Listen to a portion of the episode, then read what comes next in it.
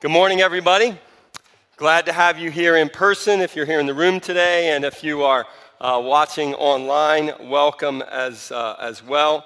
We hope that uh, each of you had, had a good and a, and a safe Thanksgiving holiday. And uh, of course, the, the calendar tells us, right? Uh, Thanksgiving is over, uh, Christmas is just around the corner. I heard, I heard this morning that we've got a snowstorm possibly coming right on Tuesday. So uh, you know what that means? It means, it means, of course, that the year is coming to a close, right? Uh, 2020 is wrapping up. 2021 is on the horizon. Some of you are clapping, th- thinking that in some way everything's going to change, right? When it flips from December 31st to January 1st. Now, if we're all just a little bit honest with each other, regardless of how you might have individually experienced 2020, it has been a little bit tough, right? There's been lots of aspects to it. There's all the things that we went through. I, I, I, would think it's safe to say that most of us sitting in this room, most of us watching online, most people in the world uh, have been affected by 2020 in a, in a, significant way. I understand there's levels of, of, significance, and some of you sitting here today have, have, wa- have walked through this in, in different ways than I have, and of course, that's understandable. The experience of all of us is different. But I would say that the 2020, could we say it's been a little bit messy? Could we, could we say that it's, it's been a little bit chaotic? It's been a little bit disjointed, right?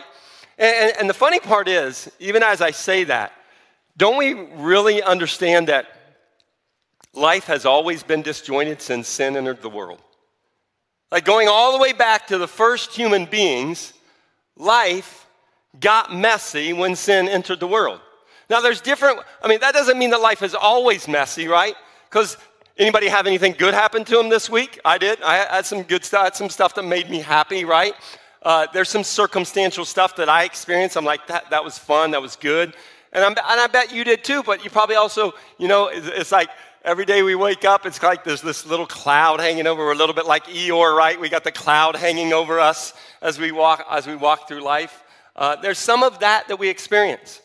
But, but whether 2021 is significantly different than 2020, I think we recognize that as humanity, humanity and life on earth is messy. We, we understand that maybe a little bit more acutely in 2020. But here's the thing, and, and why I'm spending some time talking about this is uh, next week we're going to start a new series. We're going to take a pause from John and hop into a, a series we're calling uh, for Christmas God in Our Midst. It could be titled God in Our Mess. Because that's exactly what happened in the incarnation. God didn't shy away from, God didn't turn away from, God didn't ignore the mess and the sin and the struggle and the pain and the tragedy. He invaded it.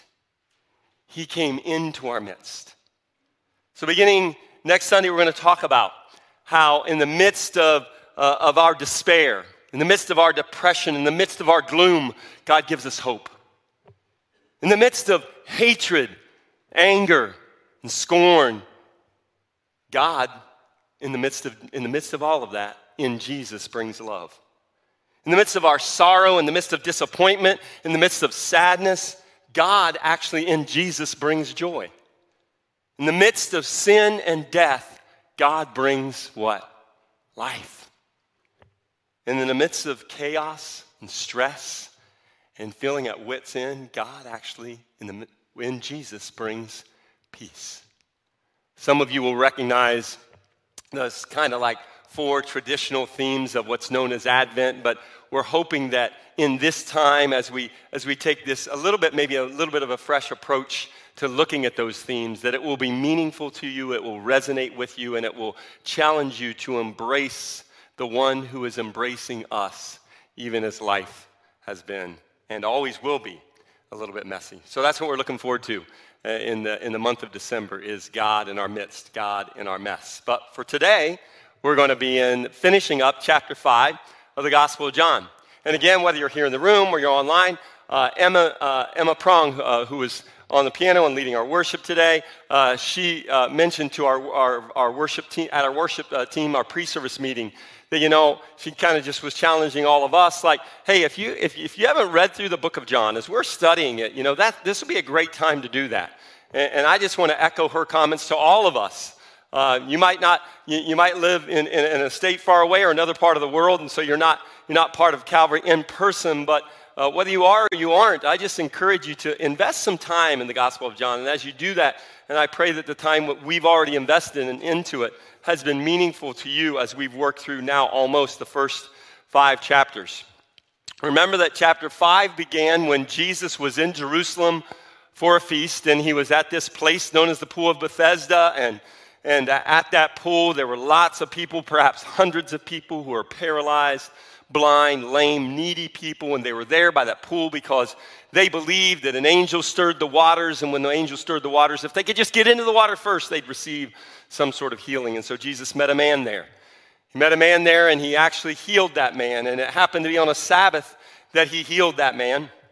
And uh, that created controversy with Jesus and his opponents. And we learn from verse 18 that Jesus actually kind of like elevated, escalated the controversy when he, when he had this, uh, this, this incredulous in their minds, in the Jews' minds, claim that he would somehow be equal with God. It says in verse 18 of John 5 that for this reason, therefore, the Jews were seeking all the more to kill him, seeking and continuing to seek, right? Not just seeking in the past one time, but seeking and continuing to seek is the tense of that verb. All the more to kill him because he not only was breaking the Sabbath when he healed that man, but also, excuse me, was calling God his own Father, making himself equal with God.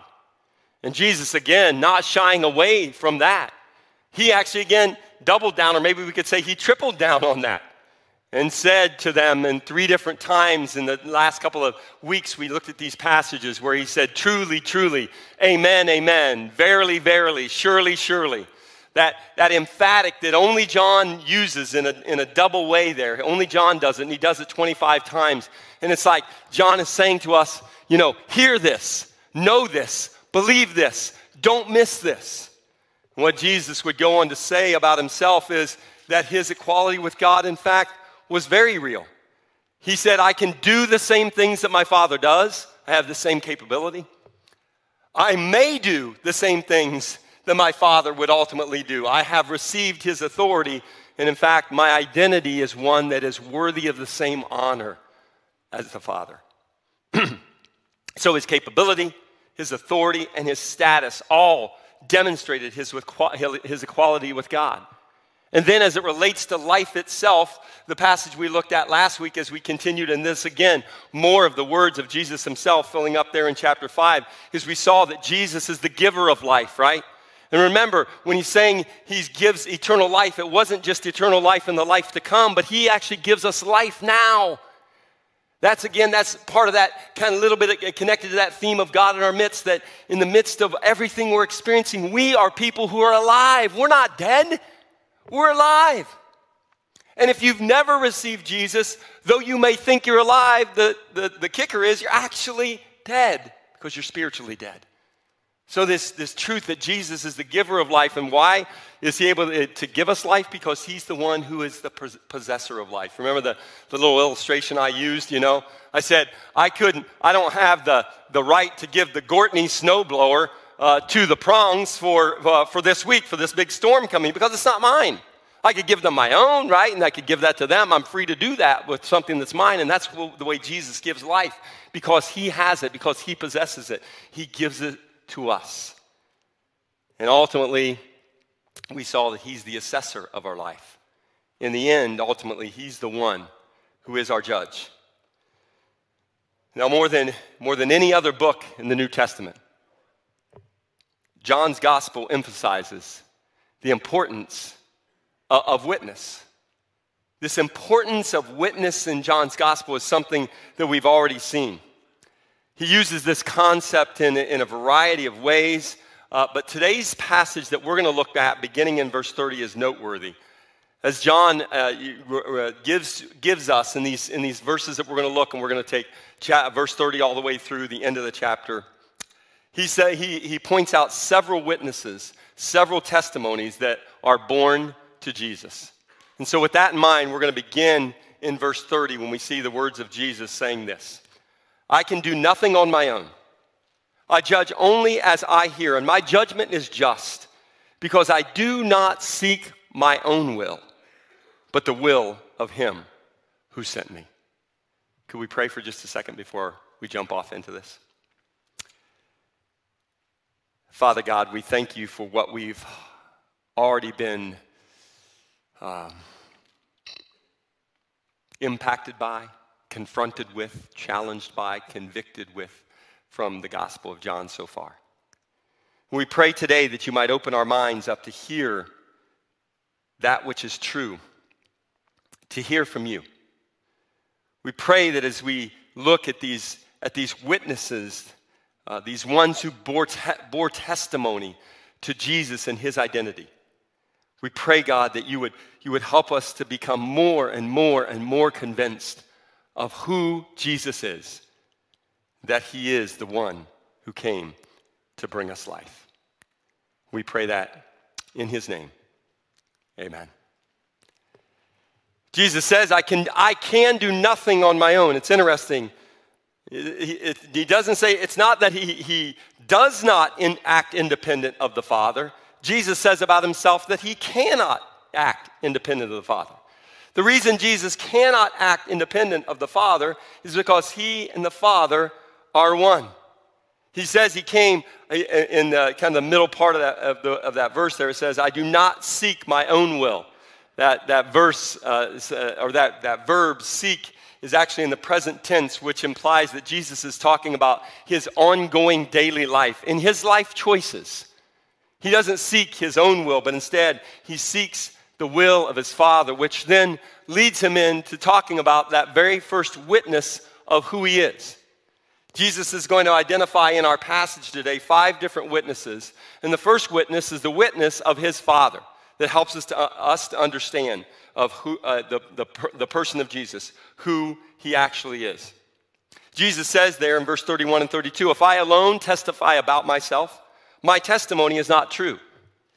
The reason that Jesus says this is actually the law of Moses in Deuteronomy 19 said that two or three witnesses are necessary. And the rabbis of Jesus' day definitely said that no man could stand on his own witness. Like if the, if the only testimony you had was that of your own, then that wasn't good enough.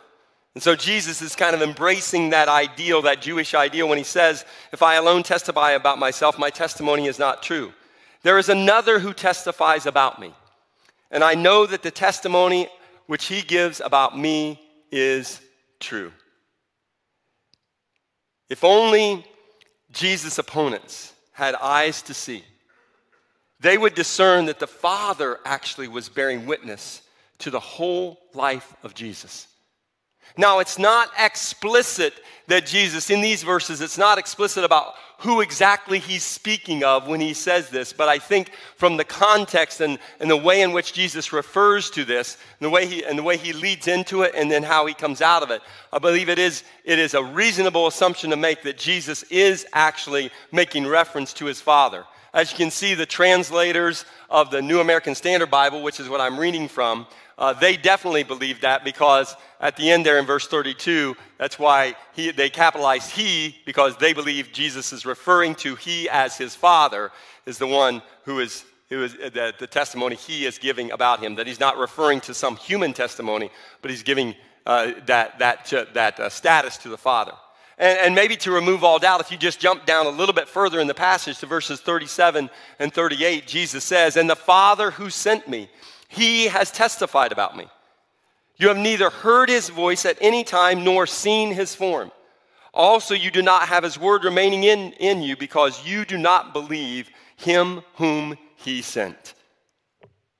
In, this, in, in, this, in these couple of verses, Jesus is identifying that it is this testimony that was really the one that mattered to, to Jesus. It and only it was sufficient. The testimony of the Father about him. It was the Father who said, This is my Son, whom I love. In him I am well pleased. It was that testimony that ultimately was the only testimony that Jesus would need. He's not going to stop with only giving us the Father's testimony. But again, if it, uh, Jesus is saying that by identifying that the fact that his Father is the one who ultimately bears testimony to him, he said he's, he's giving us this, this impression that if, if only his opponents had eyes to see, they would again discern that the Father was bearing witness to the whole life of Jesus, everything that he was about. But Jesus doesn't just stop with the witness of his Father. Ultimately, really, in a sense, he could. That's all that matters. But he continues. He continues in verse 33 as we pick up the verse there by sharing the witness of John the Baptizer. Sometimes we call him John the Baptist. He says, You have sent messengers to John. You was in the emphatic, meaning it was their idea, it was the Jews' idea. You, sent, uh, the, you have sent messengers to John, and he has testified to the truth. Now, we know that, that, that, that that's Jesus referring to John testifying about him because Jesus identifies himself in John 14, 6 as the truth, right? I am the way, the truth, and the life. It also should remind us of, of something that John tells us in verses, verses 6 through 8 of chapter 1. When referring to John, John, John, the writer of the gospel, says about John the Baptist this there came a man who was sent from God. His name was John. He came as a witness to testify concerning the light, so that through him all men might believe. He himself was not the light, he came only as a witness to the light. And so, John identified at the very beginning of the book uh, uh, John the Baptizer as a witness to, uh, to Jesus, as a witness to the light, as a witness to the truth, and Jesus there is continuing that.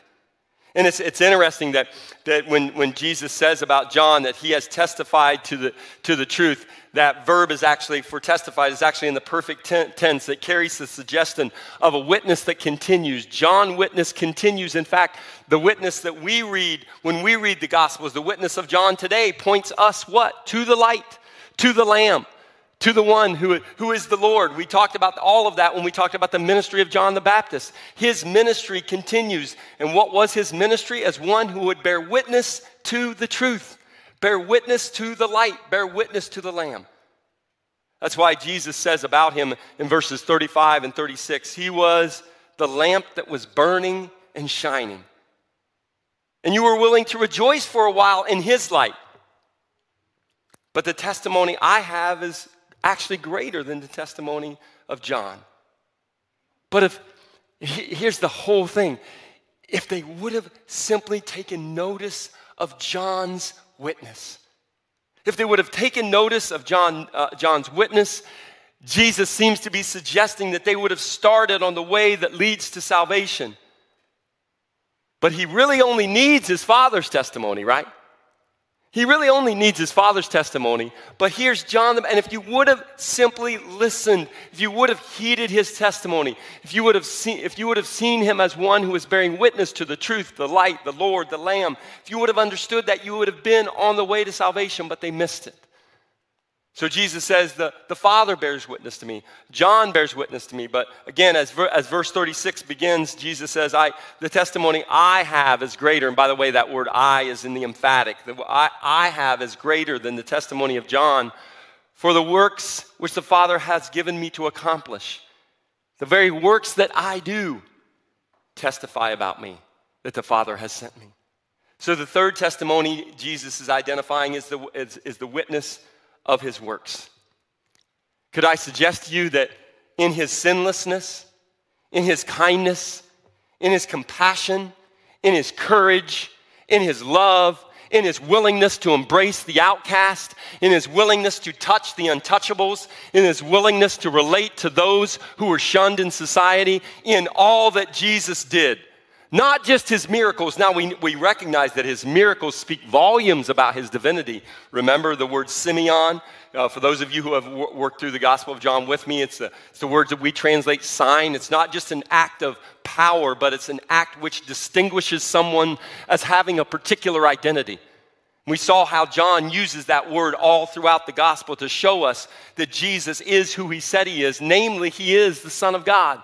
But it is not only those miraculous things. It's not only that Jesus turned water into wine. It's not only that he would raise people from the dead. It's not only that he would speak to that man by the pool of Bethesda and say, Take up your mat and walk. But it would be that he would spend two days in Samaria when everyone else would have went around it. It would be that he would touch the leper when no one else would. It would mean that he would talk to the prostitute when no one else would. In all his life, all the works of Jesus testify to us that he is God. So we want to know what God is like. Watch what Jesus does and did, right? He is the exact representation of his being, of God's being, according to the New Testament.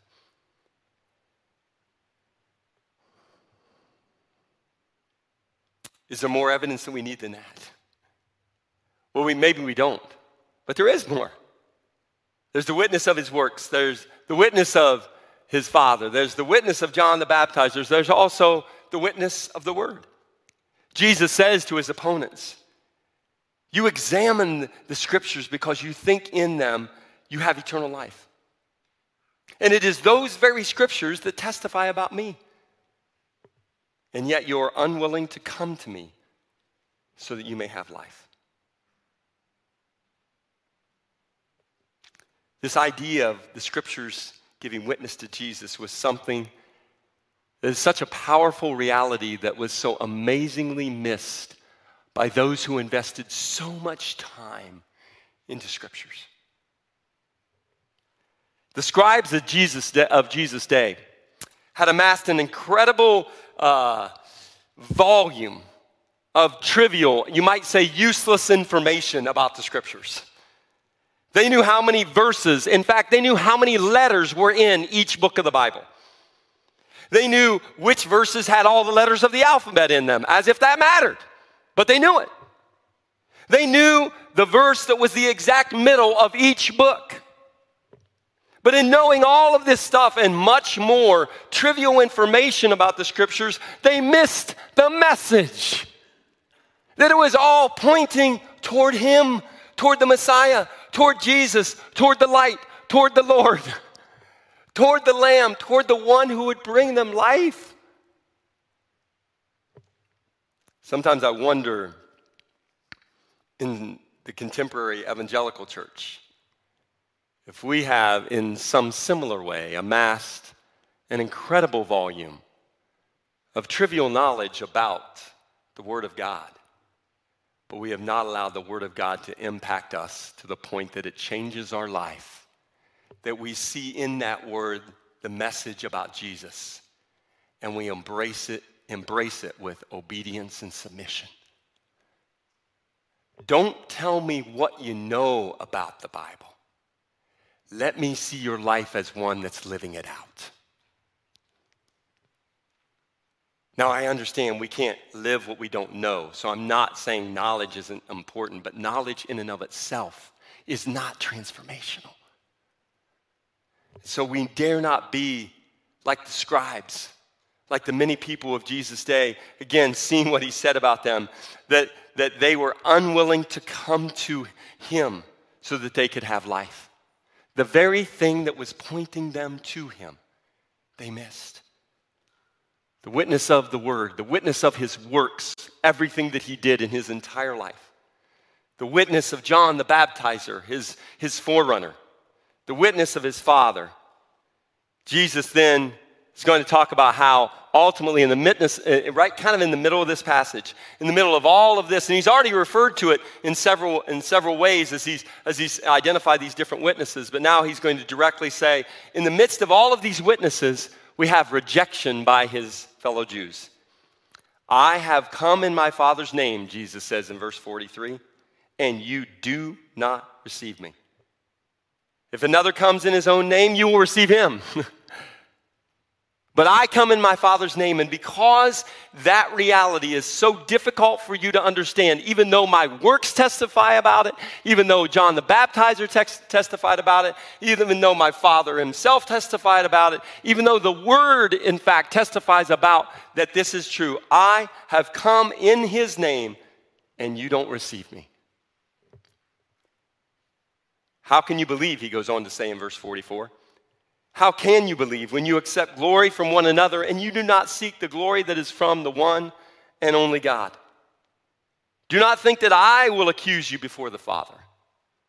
The one that accuses you is Moses, in you in whom you have put your hope. Moses, in the minds of the Jews of Jesus' day, was the great lawgiver. And because the Jews so highly valued the law, and because they saw it as God's law, they were sure that Moses would be on their side. He wouldn't be their, their, accuser, he would be their advocate. He was the lawgiver. They were people of the law. And as they stood as the people of Moses and the people of law, they had they believed they had confidence that though they might have other accusers, the one that would be on their side, the one who would be their advocate, the one who would be their defender, there, he, it would be Moses. Their attitude toward the law, they believed, secured the support of the great lawgiver himself, Moses. No matter who would stand against them before God, they could surely rely on Moses, who gave them the law, and the law was center to their life and to their being. I read this quote by a commentator named uh, Hoskyns this week, and I thought it was so good I wanted to share it with you verbatim.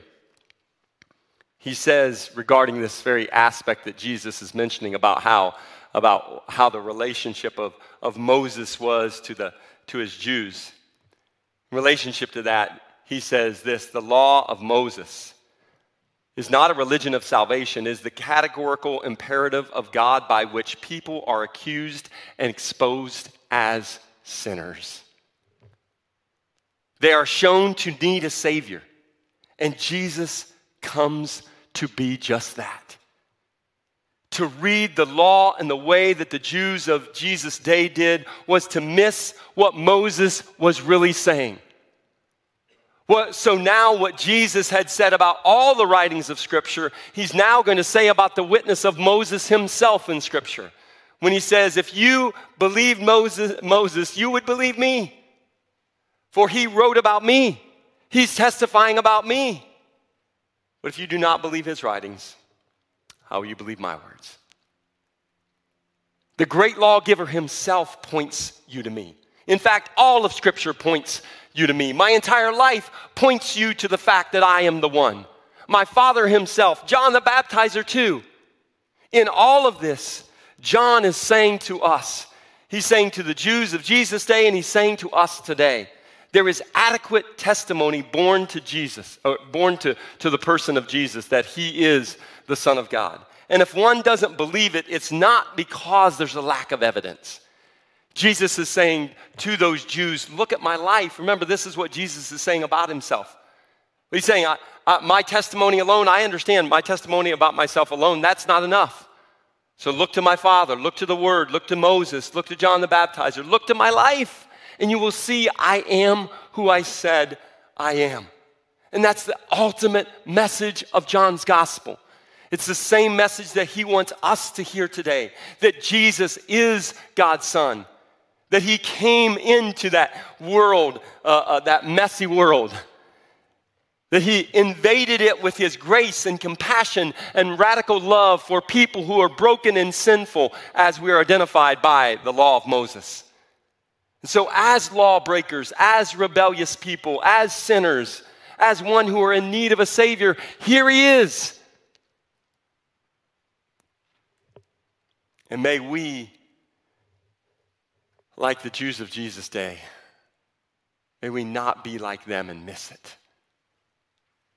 May we not miss this incredible act of mercy and grace. But instead, may we see all that bears witness to the truth that Jesus, He is Savior, He is Lord, He is light, He is love. He is the way. He is the truth. In fact, He's life itself. I hope that our journey through this chapter 5 has been one that has either invited you into a, a, deeper and more meaningful embracing of that reality, or maybe for some of you, a stepping into it for the very first time. I invite you, if you're, if you're watching online or you're here in the room today, if this is, if this, if this truth that Jesus is who he said he is, that he is the Savior, that he is the Lamb who takes away the sin of the world, as his, as his cousin John identified him as. If God has, through the, through the work of his Holy Spirit, has brought you to that place to embrace that on a level of personal commitment, personal surrender, personal submission, I pray that, that you would, uh, as, as he's drawing you into that, that you would, that you would yield to that drawing that he's uh, having on your heart right now. And for those of you who have maybe taken that initial step of, of embracing salvation, maybe, maybe that's a, something today that you can, you can pray that, that God would help you to more, more fully comprehend what it means to be his follower, to be one who recognizes these incredible witnesses of his identity and follow him with a commitment and with a surrender that is, that is intentional and is holistic and is ongoing. The worship team is going to close us with a song, but before they do that, I'd like to pray and then lead us into that song. And uh, then uh, I, am going to invite you to sing along with them. But be, before they do, why don't you stand as we pray together, and then we close our song, close our service with a, a worship song.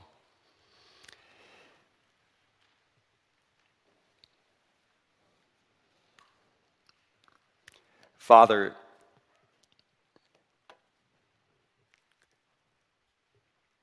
we're thankful that one of the things that you do because you love us so desperately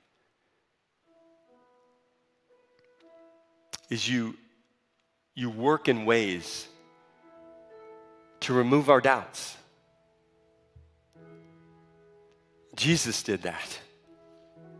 And you use, Lord, all these different things, just the five things that we looked at today and, and many more. These aren't the only witnesses to Jesus, they're just the ones that are mentioned in this particular passage.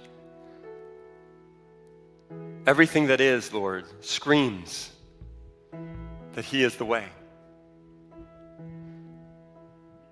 And Lord, whether we need to take that step into following you for the first time or take a step of more depth. Take a step, uh, a step of greater commitment. Take, a, step of, a, a step of, of, of greater surrender to your will. I pray that your Holy Spirit would be at work in our individual lives and in us collectively as we're gathered here today, in person and online.